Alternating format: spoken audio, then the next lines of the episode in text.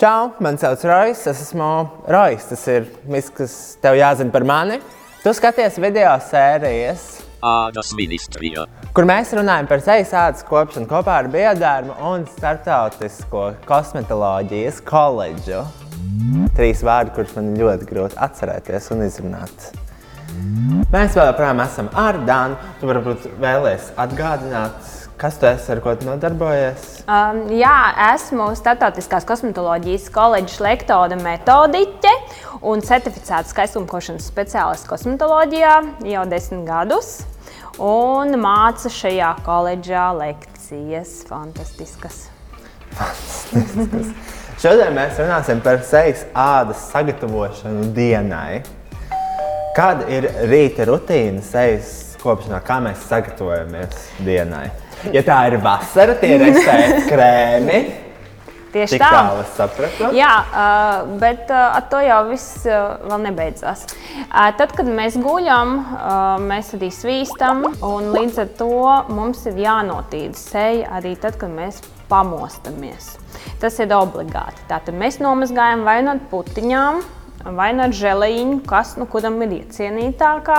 Pēc tam mēs viņu tonizējam, lai dabūtu normālu pH līdzsvaru, kas ādai uzlabo ādas aizsargbarjeras. Ja? Un tad mēs liekam dienas krēmu. Tātad vasarā SPF obligāti ir vismaz mm -hmm. 30. Un uh, viss, ejam ārā. Nu, ja mēs paskatāmies uz spogulī, mums kāda pumpa nakti uzmetusies. Mēs viņu nespiežam droši vien. Jā, Jā, kā? nespiežam. Mm -hmm. Vislabākie ir šie SOS līdzeklīši. Mm -hmm. Katrai firmai viņi ir pieejami. SOS līdzeklīti ir ļoti labi, vai pat teijas koku var uzlikt. Jā. Šajos SOS līdzeklīšos ir salicils skābe, kas ir ļoti aktīvs, um, kā lai saka. Uh, Mm, antibakteriāla iedarbība, antiseptiska iedarbība viņam ir. Viņš arī pasausinās un uh, līdz ar to sadzīs ātrāk pumpiņa. Okay, un, uh, pirms mēs liekam dekoratīvo kosmētiku no rīta, vai ir svarīgi attīrīt tādu? Jā, ir Pirm- svarīgi attīrīt tādu, tāpēc ka pa nakti mēs esam svīduši. Jā, jā, jā. Līdz ar to ir jānotīra viss tas nost un jāsagatavo āda, uh, nu, kā lai saka, nākošā kosmētiskā līdzekļu uzklāšanai. Ko nevajadzētu darīt? Tas ir piemēram, ja man ir SPF krēms 30, un es vēl lieku mm -hmm. tonālo krēmu pa virsmu, ja? tas būs par daudz jau. Tonālajam krēmam uh, jau tā, manuprāt, ir SPF mm -hmm. 15 vai pat vairāk. Ja? Nu, īsti nezinu, tur ir jāpaskatās arī. Bet, uh, Foršāk ir, protams, sagatavot to ādu tā, lai viņa nav baigta spīdīgā. Tātad neliekam daudz to krēmu apakšā, ja, jo tad atkal tonālais krēms neturēsies viņai virsū. Līdz ar to nu, parasti jau izmanto arī bāzītes, visādas ir, ja mēs lietojam tonālos krēmus, kurus mēs varam likt Nav tāds, kā no rīta iztīrt, attīrt to seju, un tad uzliec pa virsmu kosmētiku, un tas ir slikti. Ir vajadzīgs šis aizsargslānītis, jo krēms jau ir kas, krēms jau tev rada šo aizsargslānīti. Ja?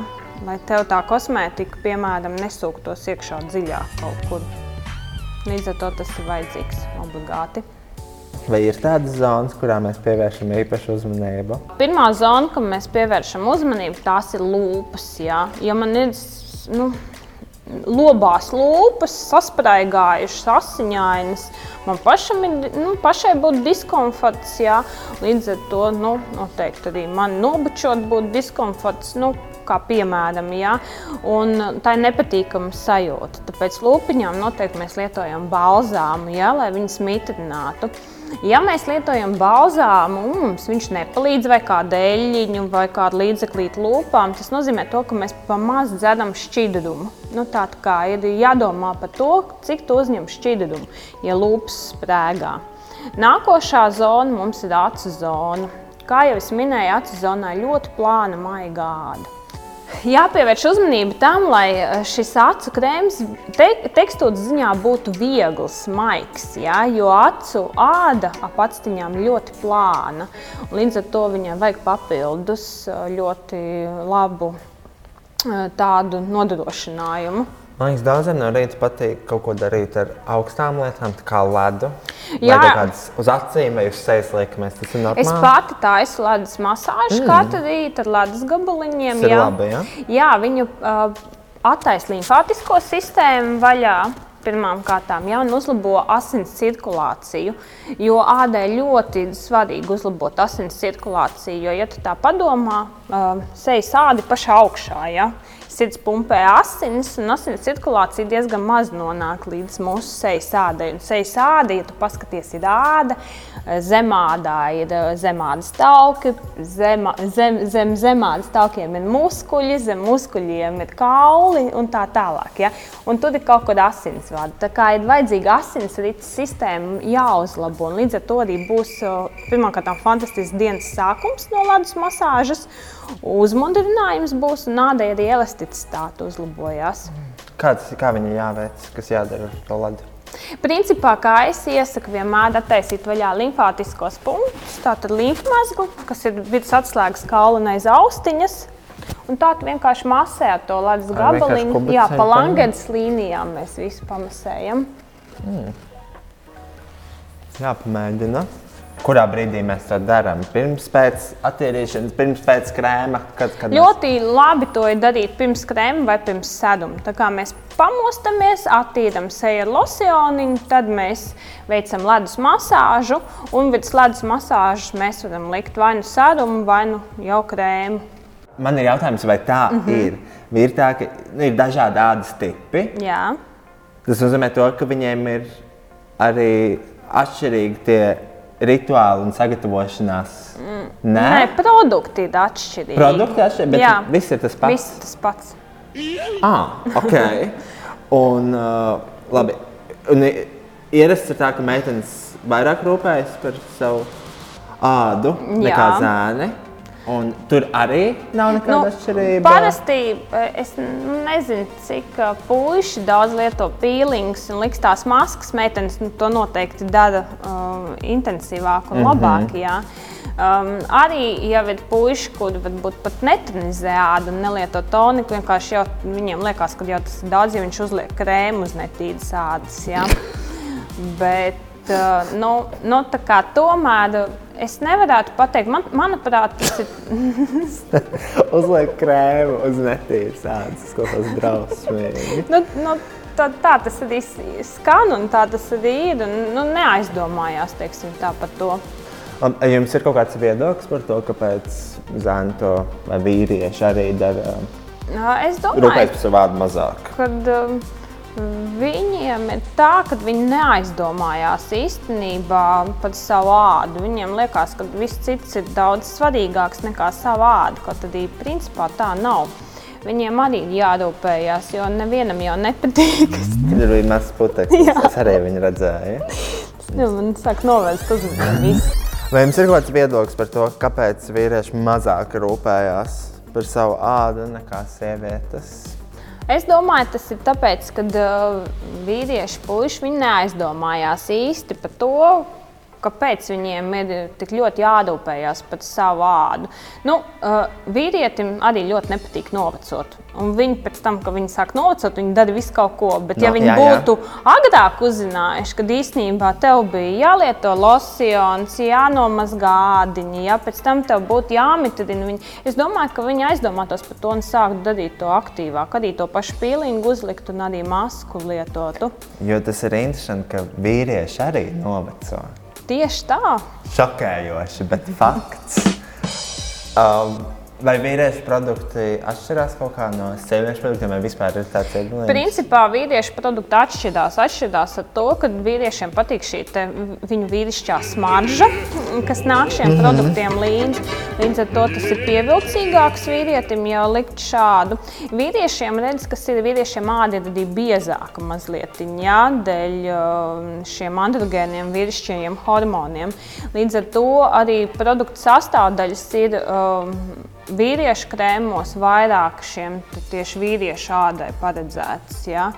Uh, vīriešiem arī kolagēna, tas režģis, elastīna režģis ir savādāks nekā sievietēm. Tāpēc vīrieši diezgan nenoveco tik ātri kā sievietes. Ja, ja nu, varbūt es manīju, ka vīriešiem dažreiz ap 50 gadiem viņam tā āda ir daudz labāka nekā sievietei. Ja. Nu, līdz ar to ir tas faktors, tomēr vīriešu produktiem ir uh, piedomā tieši pie tā, ka um, vīriešu ādai ir vajadzīga tā viņu specifika. Ja. Bet nebūs arī nepareizi, ja vīrietis lietos uh, savas draudzenes, piemēram, mitrinošo krēmu. Ja? Uh, ja viņam ir normāls ādas tips, nu, jāskatās, kā kāds tips stāvoklis. Ja sakrīt tips stāvoklis, tad ir draudzenes, tad jau noteikti, ka nekāda problemātika nebūs lietojot to pašu. Jā, jo vīrieši, man liekas, viņiem dušas žēlē ir šampūns, kondicionieris, dušas žēlē, uh, Jā, sejas attīrītājs. ir pat redzēts viss vienā, kad ir uz, uz pudelītes rakstīts, jā, uh, sejai, matiem, ķermenim. Jā, tas neizklausās pareizi. Nu, Uh, jā. Traukiem vēl. Vēl traukiem. Pieliekam traukus. Un mašīnu. Mašīnu arī var nomazgāt ar to pašu. Loģiski saistībā mums ir redzamākā, uzreiz pamanāmākā un tas viss, bet uh, mums vēl ir citas zonas, visur daudz Mhm. plašākā mērogā ir kaut kādi tādi nu, galvenie. Tad, nezinu, vai higiēnas vai kopšanas standarti, kurus jūs varētu ieteikt. Jā, nu, jums ievērot? protams, kā galveno, tagad, kad ir vasara, es ieteiktu noteikti arī lietot aizsargu filtrus SPF arī ķermenim, kad mēs ejam saulītē ādā pusstundu pirms iziešanas ādā, lai tā iedarbība. Jo, ja tu esi jau pludmalē vai tu esi ārā un tu tūlītās viņu uzliec, nu, tā iedarbība viņam tikai sāksies pēc pusstundas. Tā, tad tu jau esi apdedzis, teiksim tā, un saņēmis ultravioleto starojumu.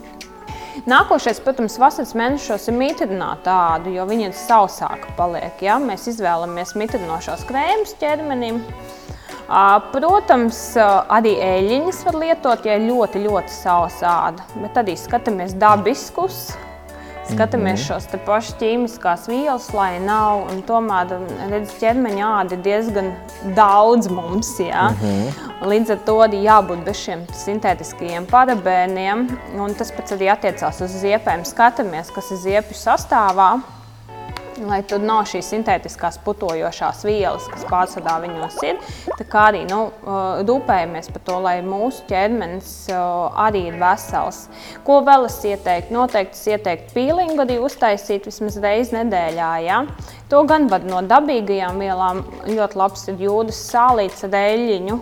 Ļoti labs skrubīts ir ja? tikai ķermenim. Um, Jūsu sāls. Jā, jūdas sāls ar eļļiņām dažādām. Piemēram, pēctekeļa, vīnogu kauliņa eļļa, mm, mandeļa eļļa. Jā.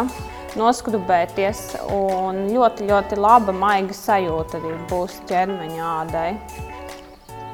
To es pamēģināšu. Es, es zinu, tev ir augsti, man ir stress tagad vēl par to.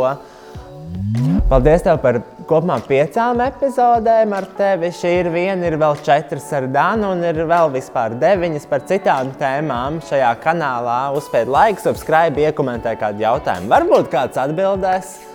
Un uh, paldies, un tā. Jā?